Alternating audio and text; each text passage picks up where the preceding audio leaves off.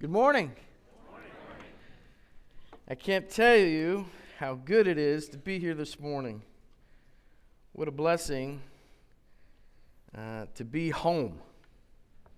Greetings from New York City. Thank you, thank you for this weekend. And I'm sure I speak for all the, the missionaries and church planters here when I say it's been an encouraging weekend, to say the least. And for me, when I get the opportunity to share the vision and the calling and what God is doing um, and is doing around the world, it excites me. And I'm sure these other missionaries would tell you the same thing. It's life giving. So thank you for the opportunity uh, to be here. And the reminder that we have a family, a family that is praying for us and talking about us and thinking about us. Thank you. And I want you to know this morning that we're praying for you. We have been praying for you and continue to pray for you and to cheer for you because you too are missionaries right here. See, as Christians, the world is not our home, right? Our Father is on his throne, and our Savior is interceding for us, and the Spirit is guiding and empowering us to go, all of us. If you know Christ as Savior this morning, your call is the same as mine. Go. Same as every other missionary here. It may be a different location, maybe a different context, but the same mission. There's a buzzword that's been going around living missionally. I guess that's two words. In his book, Surprise the World, Michael Frost says, the definition of missional is the mission of God's people to alert others to the universal reign of God. And that is for all of us as followers of Christ. All of us who have seen the light and know the truth, the call is to make that known to the world. And to, to some degree, I suppose, part of the reason that you've chosen to live here in Dothan is because you have a burden, right? And a calling to make Jesus known right here. Your heart is burdened for your neighbors and your friends and your coworkers right here in Dothan, Alabama. And that's part of the reason I pray that you've chosen to live here. If not, I pray that God would prick your heart today. I pray that God would call you away from here, maybe to New York City, that's not funny. but see, as followers of Christ, as disciples of Jesus, if you don't remember anything else, remember this. Your life is no longer about you. Your life is no longer about your dreams. It's no longer about your comfort. It's no longer about being where my family is. It's no longer about making the most money and how I can do that and where I can do that. It's no, no longer about where I like the politics. It's now about bringing glory to and being obedient to God Almighty, to pleasing Him, my Savior Christ, and taking the priceless treasure that is the message of Jesus that has changed my life and your life forever. The eternal, glorious good news to those that don't yet know it. It is news and it is good. The best news, the most important news. Something has happened. God has done something, and the world is walking around us in a fog, in darkness. Many of your neighbors and mine and coworkers because they have not yet heard the news. There are people right here on Cherokee Avenue and in the Highlands, and yes, in New York City on the Upper West Side, everywhere that still don't know the news. You and I are called to take that news. So, as much as I appreciate the encouragement and the cheers to go, go, go, I am cheering for you. Go, go, go. Now, there are certainly those who have been called to be preachers, right? And evangelists, to stand and proclaim the word of God. I have that call on my life. These missionaries have that call on their life. Pastor Paul, others certainly. But as disciples of Jesus, we're all called to go. And so this morning I want to talk a little bit about what does that mean for all of us. I want to share a message that God has been burdening my heart with, a passage of scripture the last few years. It drives us as a church, a neighborhood church there on the Upper West Side in New York City, and how we do ministry, how we spend our resources, how we where we focus. The passage is in 1 Peter chapter 3, and I believe this letter gives us a clear directive on how to not only live in the lost, dark world as Christians, but how to be effective in going, all of us, right where I, starting right where I am. So as you turn to 1 Peter, a little context here. Peter's writing this letter, and I apologize if I confuse you by doing this because I'm still fairly new to glasses and I'm getting worse at seeing, so sometimes I can and sometimes I can't.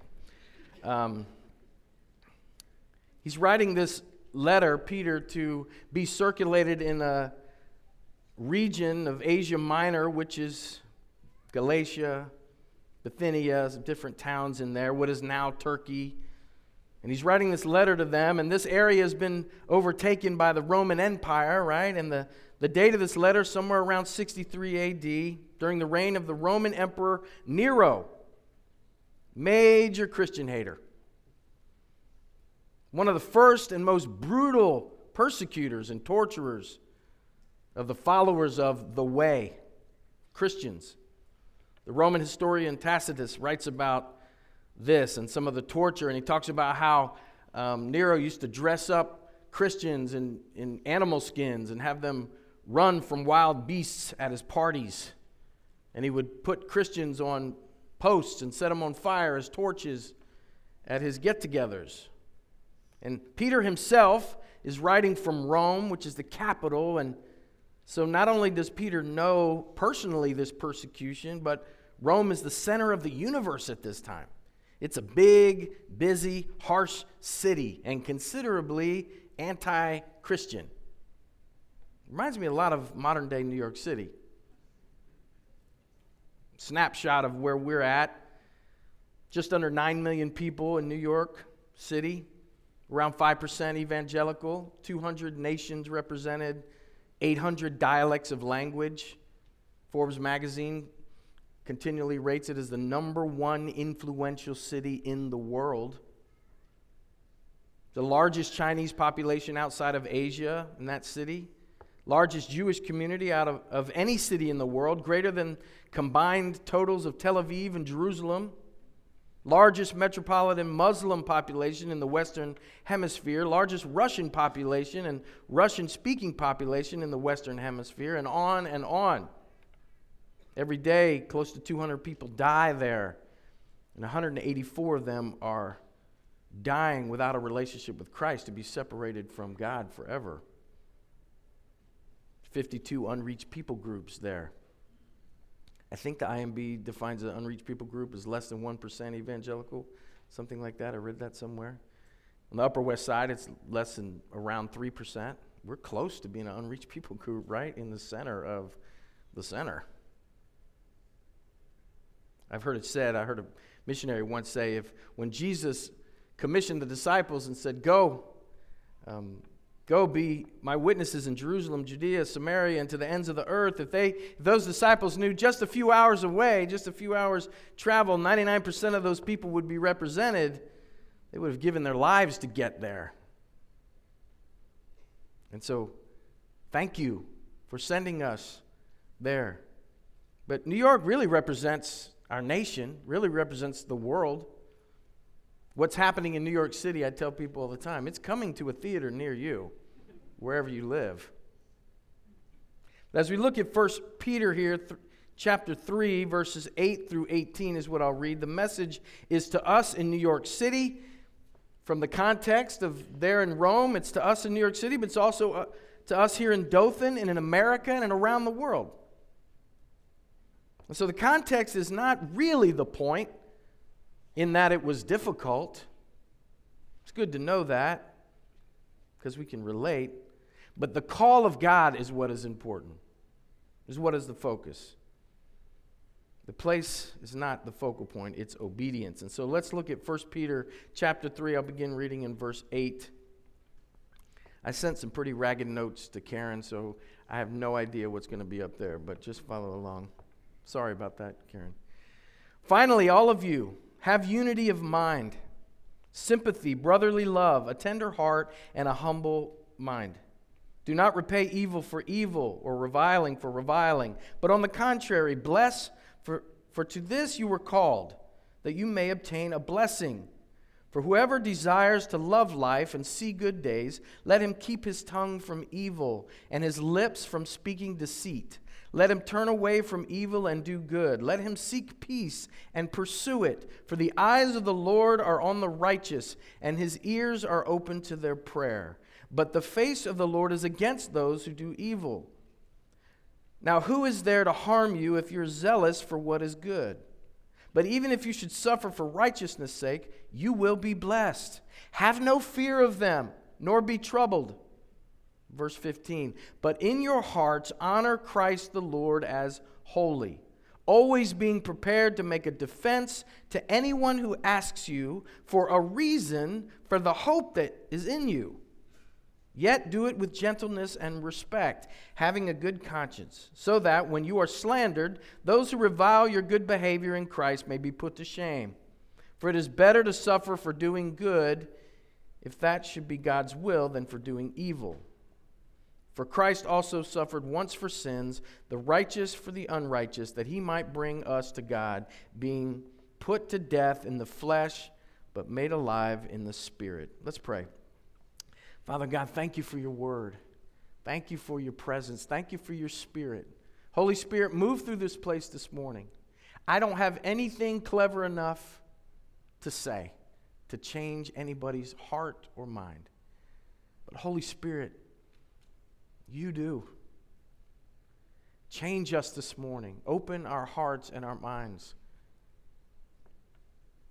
May we be doers and not hearers only. In Jesus' name, amen.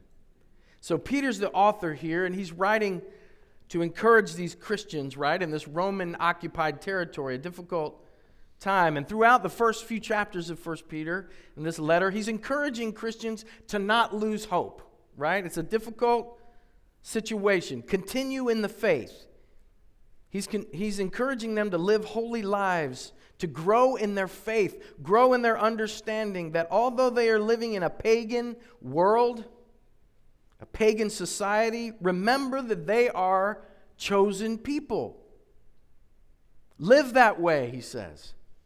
He even says in chapter 2, this is, this is a hard one for me to swallow sometimes. He says in chapter 2, honor the emperor. The Christian hater I told you about.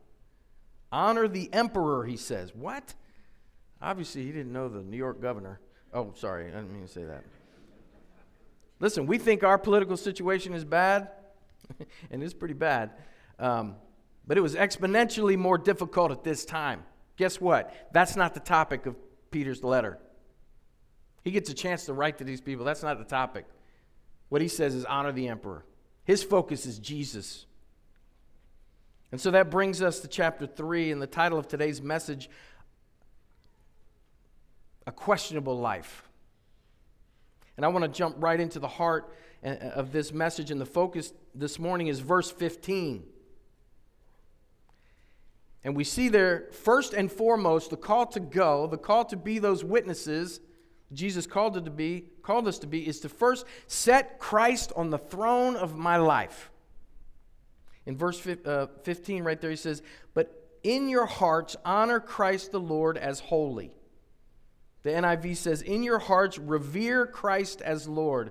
New American Standard, sanctify or set apart Christ as Lord in your hearts. He's saying, settle this in your hearts that Jesus is King in my life, right? Peter's talking to these Christians dispersed throughout this Roman world, this region. They're experiencing persecution. And the counsel he's giving them is not to hide, it's not to protest, it's not to try and save their rights as Christians. His call first is settle this in your heart and life that Jesus is king. Arrange all your priorities, all your decisions around that one truth. This is so important. See, when Jesus is king, everything else revolves around him and not myself. He's not talking about sometimes. He's not talking about on Sunday or on mission trips only, not 23 hours of the day. The lens that I see everything through is Jesus. Now, what does that mean? Well, for each one of us personally, first it means do I know him? Do I know Jesus? I'd be remiss if I didn't give the gospel this morning. If you're here this morning and you're not sure if Jesus, if you know Jesus, well, have you recognized that you're lost? Have I recognized that I'm lost and I've tried to find my identity and my value through the things of this world? And have I realized that that does not bring peace? Have I recognized that I put myself as God in my heart and my life? That's what we've all done apart from Christ, is we put ourselves on the throne of our lives. And the Bible says that we've all done that and we've all sinned against Almighty God and we're all broken in our sin and in need of a Savior. Have you heard the good news that God, in His love for you and for me, seeing me in my rebellion, seeing you in even your apathy for the things of God, saw you and pursued you by sending Jesus. He did something about our brokenness, about our rebellion, about our separation from Him. He stepped into the world, this broken world. He's he gave His life for you and for me. He paid the debt for my sin, removing that separation that I might have a relationship with God Almighty. He conquered sin and death, and He calls us to put our faith in that, to trust in that. All of that is God's grace, and He calls us to respond by faith. Receive the gift and the payment for your sin. Put your faith in Christ as your Savior, your substitute before holy God. Stop trying to get to God Quit trying to earn your way or figure out a spiritual way and every new year try to figure out how to be a better person. The only answer, the only way to peace and to hope is through Christ, is through faith, trusting in Him to restore you. Have you accepted and surrendered to the truth that now my life is not mine? It is God's, and His desires have become my desires and are becoming my desires because that's what He's promised us. So, most of you here this morning probably would say, Yes, I've done that. Well, perfect. That's the first step in setting Christ as holy Lord of my heart and my life. But that's not the only step, that's not where it ends. I mean, that is salvation. There's no working for it. God's grace gave it, and we receive it by faith, but that's when the journey begins. Now the question is Am I living that way? When I ask the question, Is Jesus set as Lord and King of my heart? Is that true in my everyday life? What am I learning? What are you learning in Scripture? How am I growing in my faith? What is God teaching me right down now in my life? Am I making space in my life to hear him speak? Am I pressing into Jesus and intentionally pressing every part of my life into his hands? Because listen, the Holy Spirit is speaking every day. The Holy Spirit is calling you every day to go. We walk by situations and people every day that the Holy Spirit is calling us to go to. The danger is that we get comfortable. Once we have accepted the grace of God through Christ and his payment for our sins, we become comfortable. And we begin to tread water a little bit, even though the Holy Spirit is speaking, challenging, challenging me, calling me to step out in faith. You know, when I when we went to New York City, I had big plans. We had big plans to plant a church, right? All these ideas of how this is going to happen. It's going to be big and beautiful. Scoot over, Tim Keller. We're here, right? But what I didn't realize was this.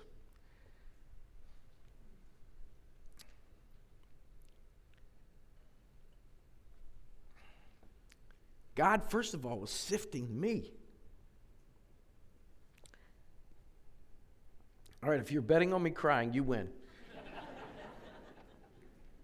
He was sifting me of the things that I was holding on to in life. Yes, I'm a pastor, I'm a minister. I, yeah, I do all kinds of great things. My life is a, my life is the church, and we're going to plant a church. God, here we go. We're going to be heroes for you and all those things. God said, "No, I want all of you. I want you to let go of those things that you didn't even know you were holding on to." So let me encourage you today. Say, God, what am I holding on to that is keeping you from being king? God is constantly working in me. He's constantly working in you. First and foremost, God doesn't need you and I to go. He doesn't need us, right? By His grace, He works through us. But what He wants is us. When I go through struggle, when I go through pain, People come to me all the time in New York City. You know, that's one of the big philosophical questions. How could God allow pain and struggle and all the things in the world? And even Christians all the time are asking me. Well, first and foremost, what God wants in my pain and my struggle is for me to have more of Him and Him to have more of me. So, whatever else is happening, however much it hurts, first thing God wants is me to come to Him, to put Him on the throne, to keep Him on the throne of my life. My perspective is different. My perspective often reveals that I'm on the throne.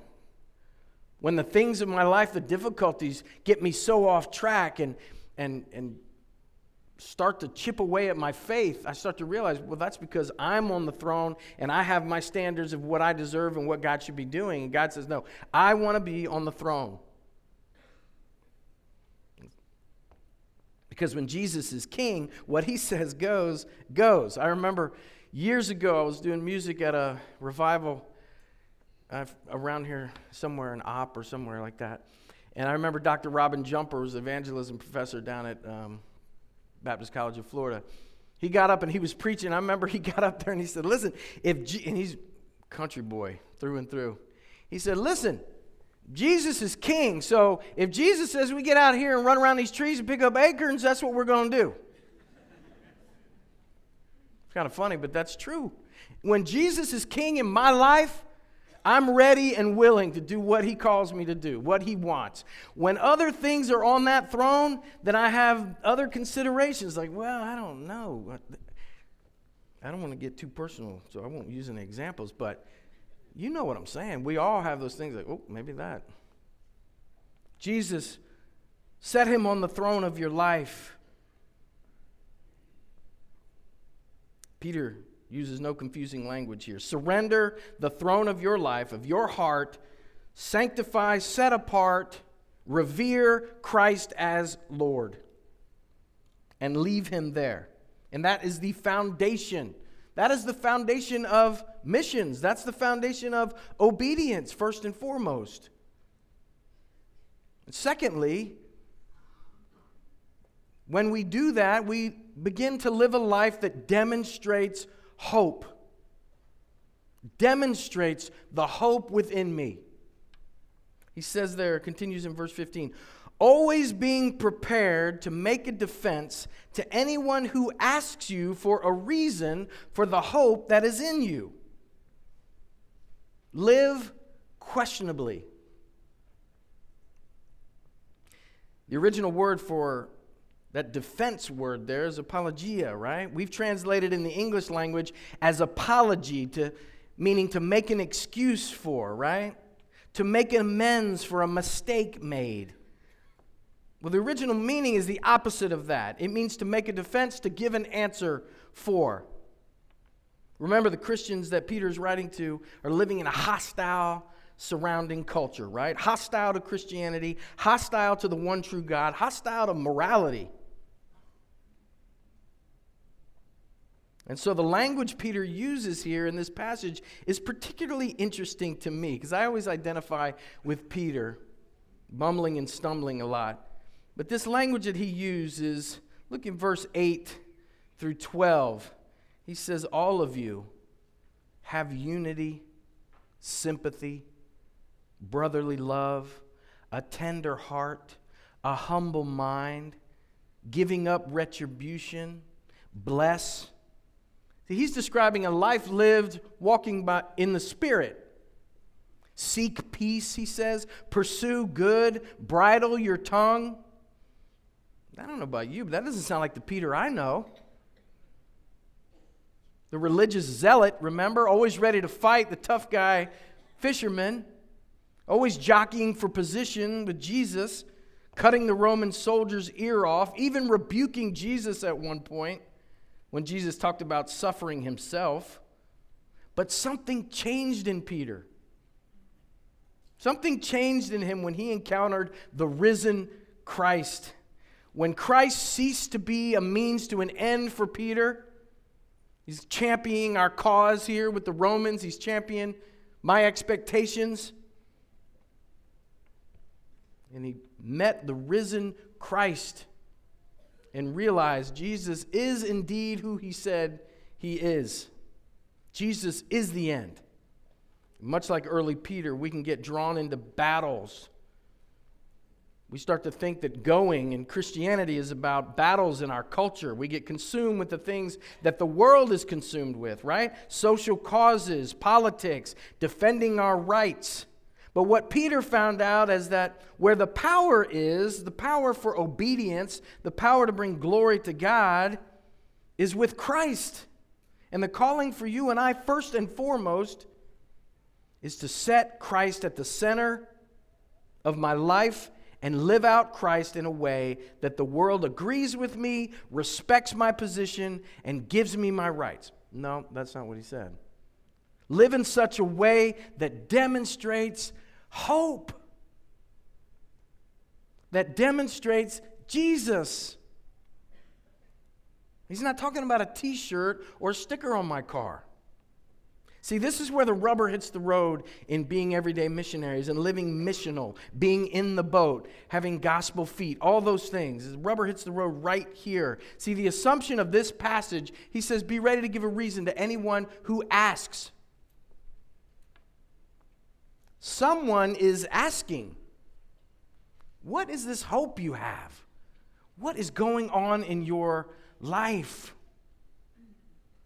Why are you like you are? Why are you who you are? This is a questionable life, a life that's foreign to our neighbors, foreign to the world, but it's powerful testimony to the lost and broken world around us.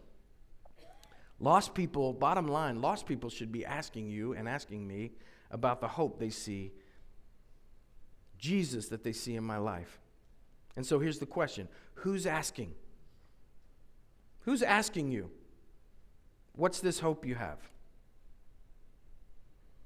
See, kind of what we've done in the church is we've said, you know what, they're not asking, but I'm going to go tell them anyway. So let's all get together on Saturday. We're going to go out and we're going to, we're going to make them open their doors and I'm saying, hey, you know what my hope is? Listen, if they don't see hope in your life and no one's asking you, they don't care.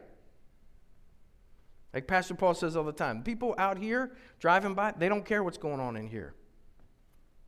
They have to see the hope in my life. Not saying that God can't use those things, but first and foremost, we must be demonstrating living those sort, sorts of lives.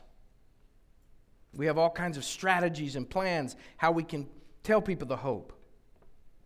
So, why are not more people asking? If you're like me, my answer to that question is well, I, more people should be asking. Now, we would love to say, it'd be very convenient to say, well, you know, the world is just lost. They hate Jesus, so they hate us. They're lost and going to hell. They want to go to hell, a lot of them. They just don't care.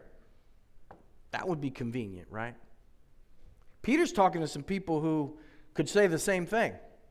Ah, forget forget them. We're over here, they're over there. It's just getting worse and worse. The Lord will come back one day. No, that's not what he's saying. He's saying demonstrate hope in your life. Be different. Be different than your neighbors. Don't allow your neighbor to draw you into argument that has nothing to do with eternity.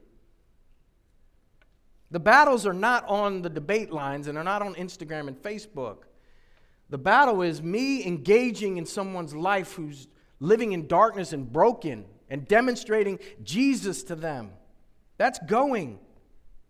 Why are people not asking? Well, I would say one of two reasons probably. Number one, I'm not living that kind of life.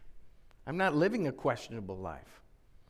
I'm kind of where I am, that's how I act. I've got, I was talking to a friend just yesterday, he was telling me how it's so easy to live in compartments. Well, I've got my job, you know, and then I've got church and my church friends, and then I've got this. So we're not living that way to, to spark a question. Or, number two, there's no one in my life who's lost. Well, when I was a youth pastor in Pilgrim Home down here, I, I would get that all the time. Well, I don't know any lost people. Well, if we want strategy, there's a strategy. Find some lost people. Find some lost people and get your life in their lives. Now, that seems simple, it seems kind of cliche, but it is critical. Alan Hirsch said in his book, The Forgotten Ways, he says, Our church has a distinct culture we could agree with that. As do the people we are hoping to reach. If we fail to go to the people, then to encounter the gospel meaningfully, they must come. This is the inbuilt assumption of the attractional church. It requires that the non believer do all the cross cultural work to find Jesus, not us. And that's not the calling of Christ. The calling to us is to go and to cross those cultural and every other boundary to get to them. And that's why it's such a blessing. We do it geographically, and many of our missionaries are doing that culturally and, and doing that, but there's some cultural barriers here in Dothan, Alabama, too. And some of them we're not willing to get near. When I apply this to my personal life, it means I'm called to put Jesus who's in me, who's on the throne of my life, first and foremost, before those, intertwined with those who look different, speak different, believe different, vote differently than me. And when I'm obedient to do that, God does the heavy lifting of convincing and bringing the harvest. The Holy Spirit works through our lives, and they begin to notice a difference in me and ask, What is the deal? So when Jesus said go, he was, he was not speaking to an organization primarily, right? He was speaking to you and to me and to every disciple. Go every day. Organize your lives in such a way as to have Christ as king and have lost people see that king. It's critical. We come together, we gather together, church family. We encourage one another. We hold each other accountable. We guard uh, one another. We guard our hearts. We cheer one another on to grow in our relationship with Christ. But then we must see our lives as mission fields. This is the tricky part. It takes prayer, it takes sensitivity to the Spirit. But here it is the key is to intentionally merge my life into the life of a lost person at least a lost person. And not in a manipulative way, not with one hand on a track, but to love them. To pray that God would give me love for them and that He might shine His light through my life into their lives. And I'm praying for it. I'm ready for those moments where I get an opportunity to share that hope. The best thing, one of our summer interns, we have college interns come up for the summers. I shared this the other, uh, the other day. Best thing they say to me is at the end of the summer, they say, I can do this at home. Right? We can do this at home. It's not a big system, it's about reaching the people, demonstrating Christ all around me. I had a, a, young lady last summer. She came up at the end of summer. She told me, she said, Pastor Steve, I was nervous at the beginning of the uh, summer. You said it's about relationships, it's about getting in people's lives. And she said, You know, evangelism is not my strength, right? I, I don't, I'm not good at that. I don't like confrontation. So I would just, you know, she had in her mind kind of a box that somebody has built in her mind of what evangelism is. She said, So I was nervous about it. I, I, I didn't know how I was going to do this summer. She goes, But now I realize it's just about making a friend. It's just about being willing to make a friend. And she had the, she had the opportunity over and over and over again to share the gospel of Jesus Christ because she loved someone. She got in the community and began to build friendships with people. And it doesn't take long, especially in New York City, because they don't mince words. Like, what? What's with you? What are you going, what are you going to do? Why, why are you saying that? Why are you acting that way? She got the opportunity to share Christ several times. I shared the story also uh, yesterday that uh, we have some friends that we've been kind of trying to, to show Christ to for about five years now. Another, another family. And um, our kids have played together, and we um, come over, go over each other's houses and uh, for dinner and all that kind of stuff, do all kinds of stuff together. And they're lost. Uh, he's an atheist, she's an agnostic, and very intellectual, of course, and uh, logical thinking and all those things. Um, and they invited me after the pandemic to go to their daughter's bar mitzvah. It's not a bar mitzvah, not, that's a boy's ceremony. It's not a bat mitzvah, that's a girl's ceremony. Bar mitzvah is a, a gender neutral bar mitzvah. I didn't even realize that their daughter was going through that uh, situation. And so I was like, uh, sure, I'll come. They're, they're Jewish, but secular Jewish. They don't believe, they just kind of go through. It's, it's, you know, the customs, the community, the family. Um, and the mom doesn't even, doesn't darken the door of a synagogue. Well, they invited me, so I went, and I was sitting in the back of the, the synagogue. You know, the Ten Commandments is beautiful in there, and this, this Jewish synagogue. And um, during this service, I'm praying the whole time, you know, and the, the female rabbi came out and she brought the Torah out and they spread it out and they're saying prayers and doing all this stuff. And, you know, I'm just in prayer the whole time, praying for them, um, praying that God would be glorified. And um, anyway, in the middle of the service, the family is, has the honored seats right up front where the rabbi is. The mother, who's our friends, the couple, she comes, turns around, comes walking down the aisle. Now, there's just a family there, and there's some of her friends. And she comes down the aisle to me. She's bawling, crying. And she embraces me. I'm sitting there. I'm like, uh oh. She's embracing me. I'm like, I have no idea what's going to happen here. And she said, she got down and got in my face. She said, Steve,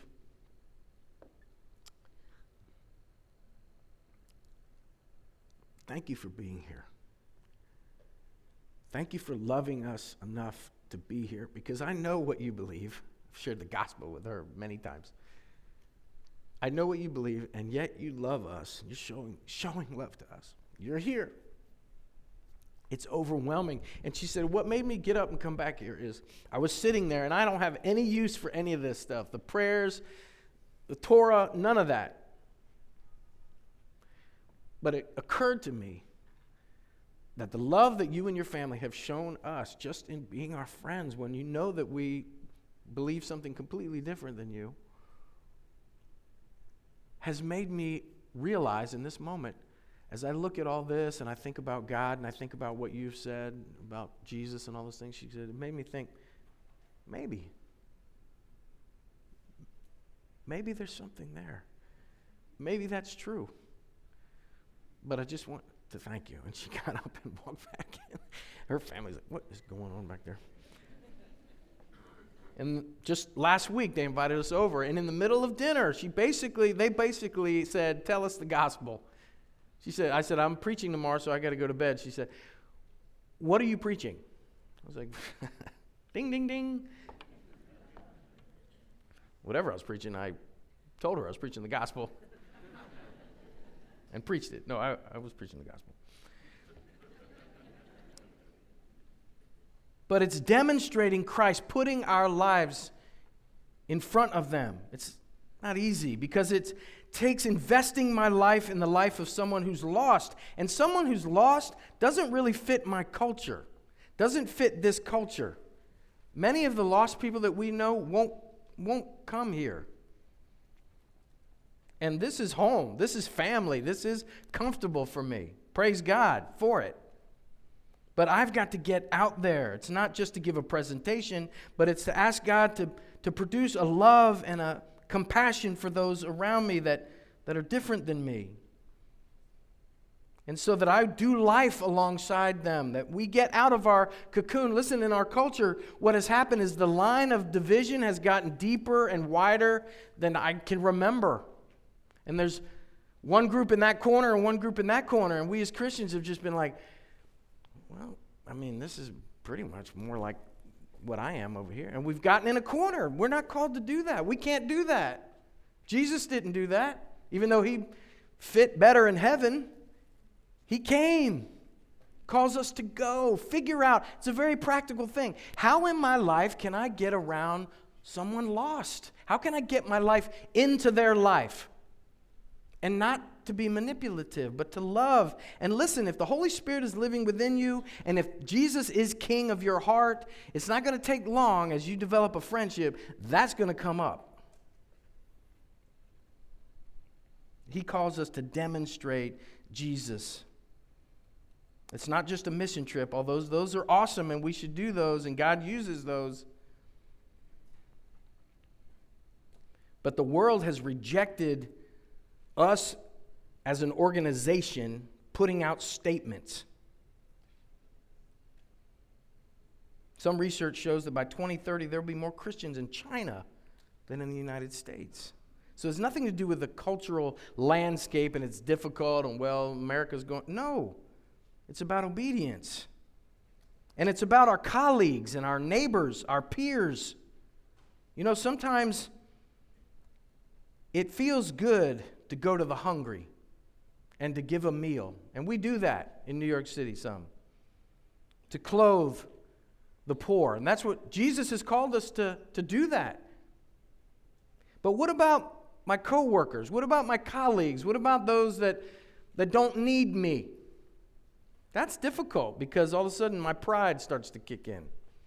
Because they judge me a little bit or they see me as weirdo maybe or you believe that or they you know it doesn't it doesn't jive with the with the vibe well, i'm using all these cool terms um, of you know the workplace or wherever we're at. No we've got to break down those walls and live on mission. We don't have to be so clever. Jesus is attractional. That's one of the things the holy spirit does. Attracts most of the people I meet, a lot of people in New York City and where we are, have never even met a Christian. They don't, I mean, they don't know a Christian. They don't know that they've met one. All they know is what they see on the media, how we're represented on the, in the media. And part of that is because they look at only certain things and go in certain circles. But part of it, too, is because we stay out of those circles.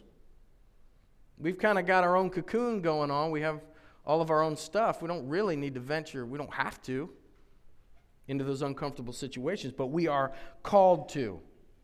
And it's difficult. I mean, I walk down Columbus Avenue angry a lot of times uh, if I just happen to walk by the news before I leave my apartment.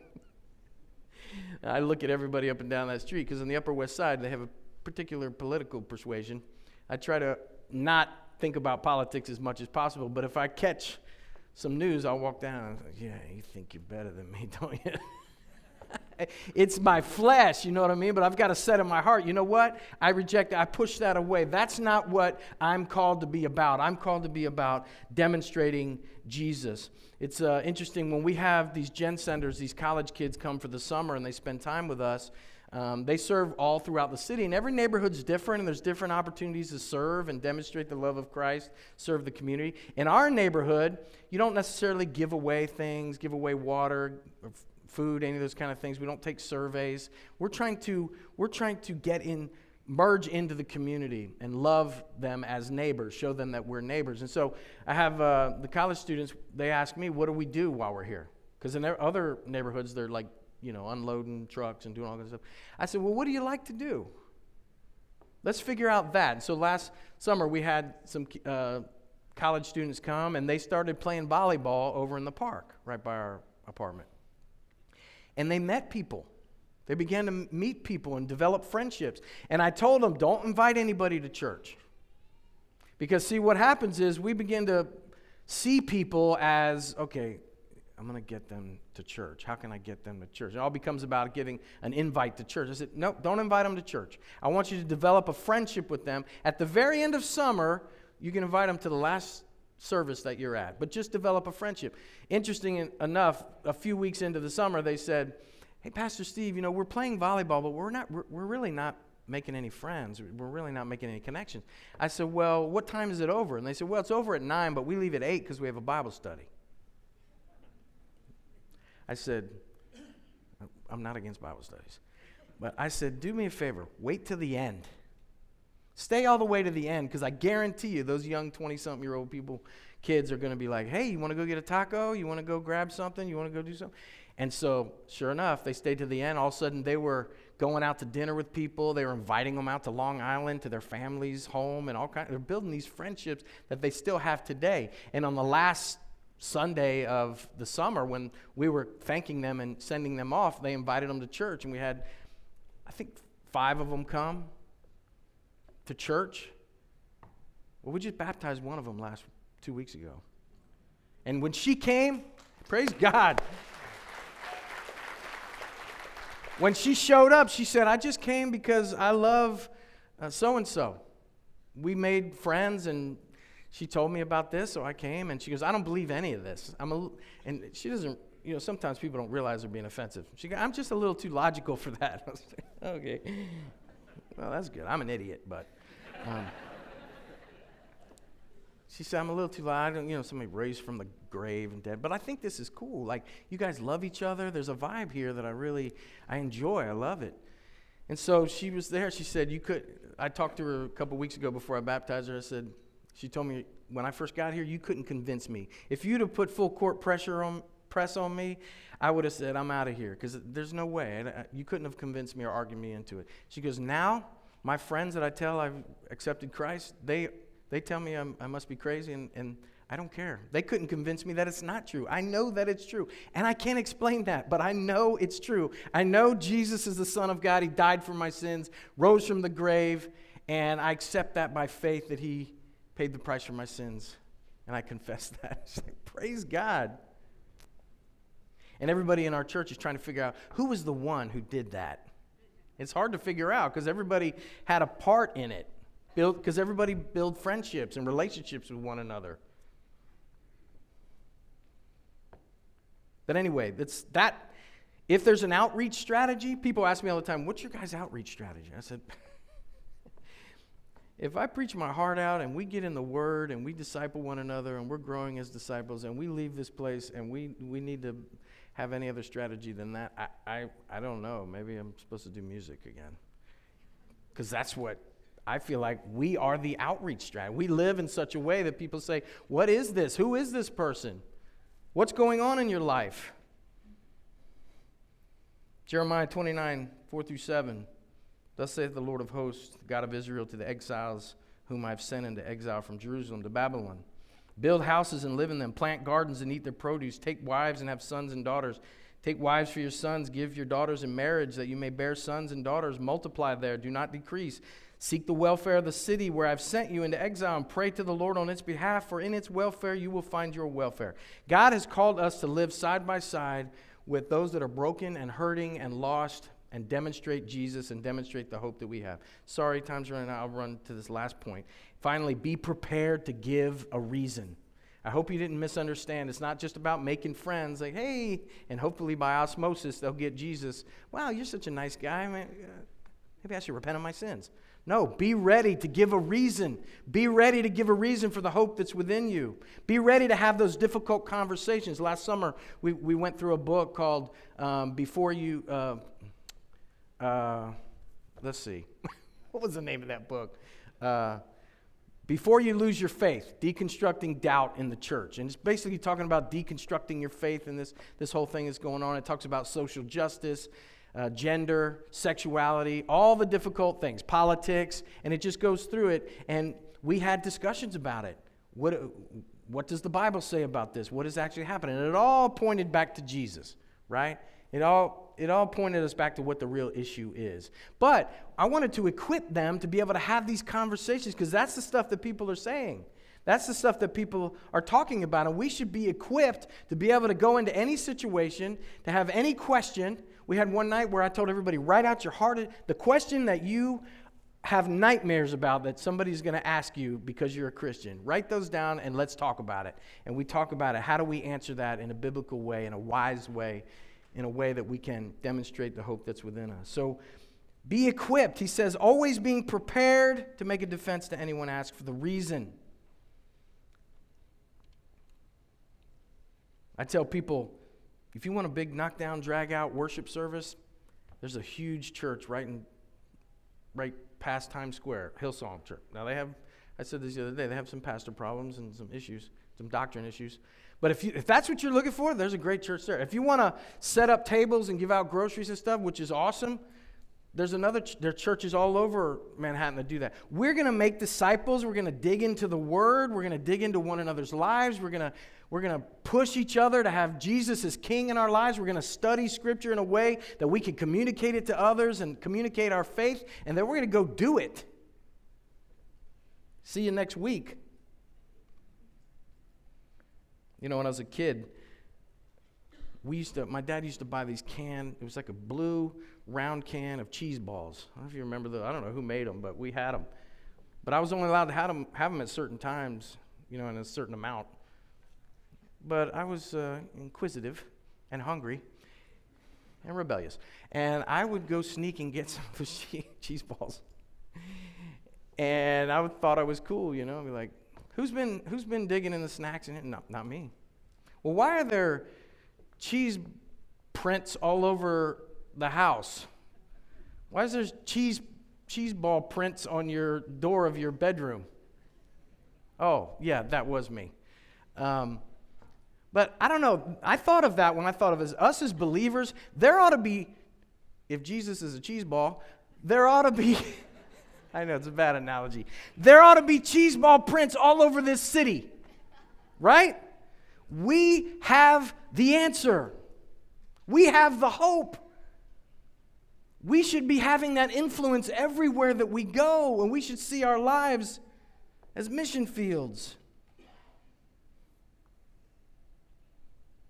I'll say one last story and i will close. I, think I may have told this before, but I remember when my daughter Sophie was a senior in high school at Providence, and then Bible class or something, they were talking about Romans chapter 1, talking about what if they've never heard, and, you know, what about the guy on the island or the guy in the desert that never hears, and all those things. And I remember Sophie just, she wasn't making any big statements. She just said, I'm just, it just seems unfair. Some people are born like in Dothan. There's a church on every corner, and there's, you know, Christian Christians everywhere, and then some people are born out in the middle of nowhere, and there's no there's no Christians, there's no Bibles, there's no nothing. I don't know. That just is is that fair?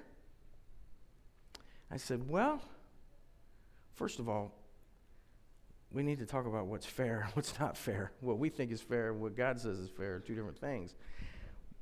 But why is that not fair? God has called you and me to go to that man on the island, to go to that man on the Upper West Side of Manhattan, to go to that guy in the other neighborhood in my, in my uh, city, to go to that guy right next door to me. And is it unfair that I say, you know what? No. I'm going to chase the American dream. I got dreams, I got plans, I got a portfolio. I'm going to take care of all that. I'll be a member of the church, I'll even serve in the church. But I'm busy, God. So why are you so unfair, God? He's called us to go. We are the means by which He has chosen to bring the message of the good news to the world around us. There are people all around you that are living in darkness, that are broken and will die and be separated from God forever.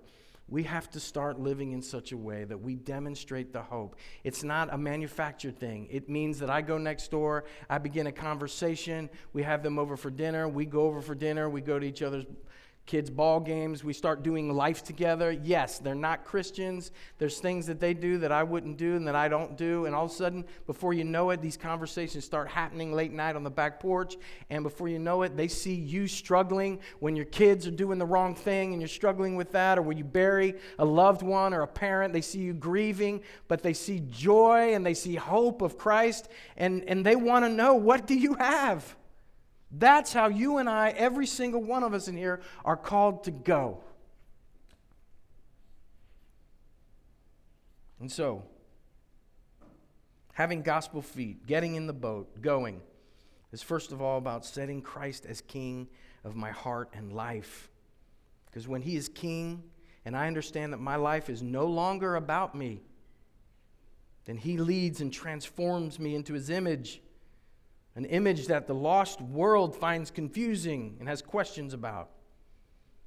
And I'm ready, always ready, prayerfully, letting the Holy Spirit lead, ready to give a reason for the hope that's within me.